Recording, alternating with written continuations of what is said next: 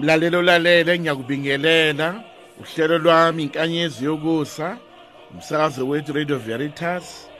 Ngicela ke ulalele izifundo. Isonto lokuqala ngenkathi yokuhlawula ngolwesihlanu.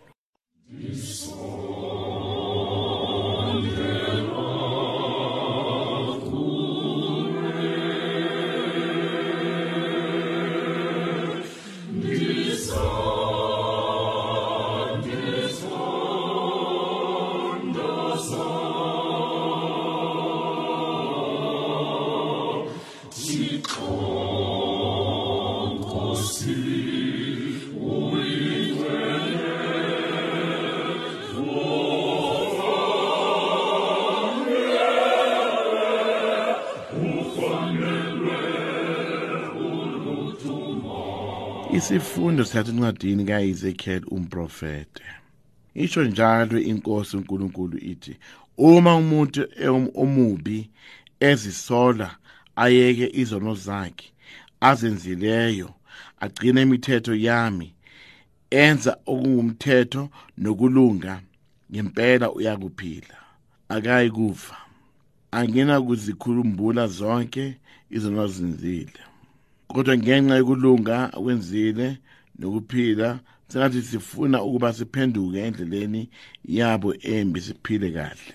Kepha uma olungileyo eshiya indlela yakhe yokulunga enze zonke izono ezenyakanyeko enziwa ngumubi uyakuphila yini na? Zonke izizwe ezilungile okubi nangecela yezono zakhe azenzile uyakufa. Bese lethi indlela yenkosi ayilungile. Izwani nina bendlu kaIsrayeli ukuthi indlela yami ayilungile na? Akuyizo yini izindlela zenu ezingalungile? Ngoba uma ulungileyo echezuka endleleni yakhe yokulunga enza okubi uyakufa. Ngenxa yesono asenzile. Kepha nxa emubi ephenduka ebubini abulungileyo ahambe ngomthetho nangokulunga loyo uyakusindisa umphefumulo wakhe aphile ngokuba esebonile washiya zonke izono ezenzileyo ngempela uyakuphila akayikufa. Nalo ke izwi lenkosi Nkosi ukuba ubuyilokukhumbula izono beyakusinda bani na? Ngisosolontweni lobunzima Nkosi. Ngikhala kuwe. Nkosi izwa izwi lami. Sengathi izindlebe zakho zinganiqaphela izwi lokuncengisisa kwami.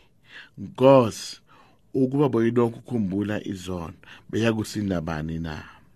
Obe yilokhu ukukhumbula izono Nkosi Nkosi beyakusinda bani na? Kepha wena unitelelo lokho ke sikukhonza ngenhlonipho. Nkosi Baba yilokhu ukhumbula izona beyakuthinta bani na? Ngiyethemba enkosini umphefumulo wami uyathemba ezweni layo umphefumulo wami ubheke enkosi okwedlula okwabalindi bebheke ukusa. Yebo uIsrael makabheke inkosi okwedlula okwabalindi bebheke ukusa. Yona uqobo yakusindisa uIsrayeli ezonweni zonke. Nkosi uma ukhumbula uma buyilokhu ukhumbula izono beyakusinda bani na? Khiphani zonke izinkohliso enhlizweni zenu. Ibani inhliziyo ebongayo? Entsha nomoya omusha. Inkosi ayibe nani? Ibe nomoya wakho futhi. Kufuye encwadini yevangeli njengoba ilethwe nguMateyu umpostoli. Kuleyo nkhathi Jesu wathi bafundi bakhe uma kulunga kwenu kungadluli kwababhali nabafarisi anikungena embusweni wezulu. Nizwile kwathiwa kwabasendulo ungabulali. Obulalayo uyakuba necala enkosini.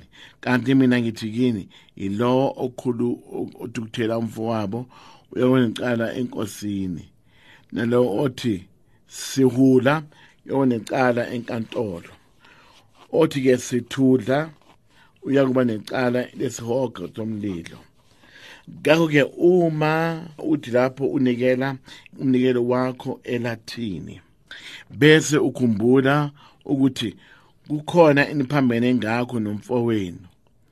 Sha umnikelo wakho khona lapha phambi kwelathi uyoxolisa kumfowenu uqala anduba ukuze unikele umnikelo wakho.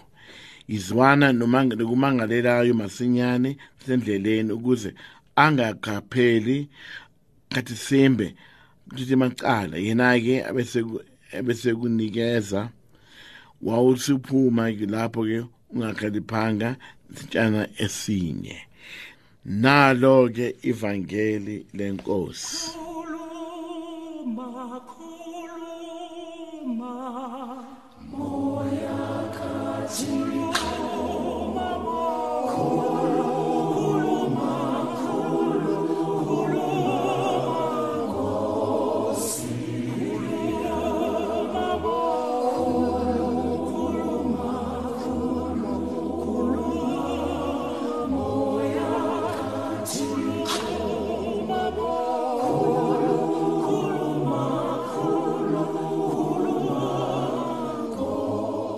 Inkathi yokuhlawula ngempela makholwa isemqunga kakhulu. Okokuqala sibe nethuba lokuzivivinya. Uma abone ukuthi ngibe konke engikwenzayo kuyangijabulisa na? Abantu abaningi bayazama ukwenza okuhle ngaso sonke isikhathi. Kodwa sifanele siqinisele ikakhulu esikwenzayo. Baningi abangane abanye abangathandi omunye wabangane babo uma eguquka enze okuhle. Ngoba manje inkinga leyo ukuthi uFrancis sonke isikhathi ujabulisa umngane wami. Wena uzosijabulisa nini? Ngokwenza okuhle yini na? Angeke sonke isikhathi uphile impilo yabanye abantu. Ake uphile impilo yakho.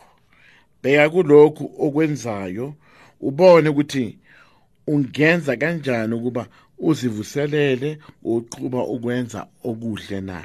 Lenkathi idinga ukuba umuntu oyedwa azihlole ngoba akukuhle unikele umnikelo wakho kodwa abanye awusebenzisani nabo kahle. Imindeni yethu sidinga sonke isikhathi sixolelane ngoba iningi labomndeni munye sifanele siyaviselane okubi. Abantwana bomuntu bonke isikhathi benza izinto ezinhle lezo uNkulunkulu asipha zona. Sonke isikhathi bayasisiza ukwenza ukuthi bakuhambisane izenzo ezinhle ngaso sonke isikhathi. Nalilalele ngiyabonga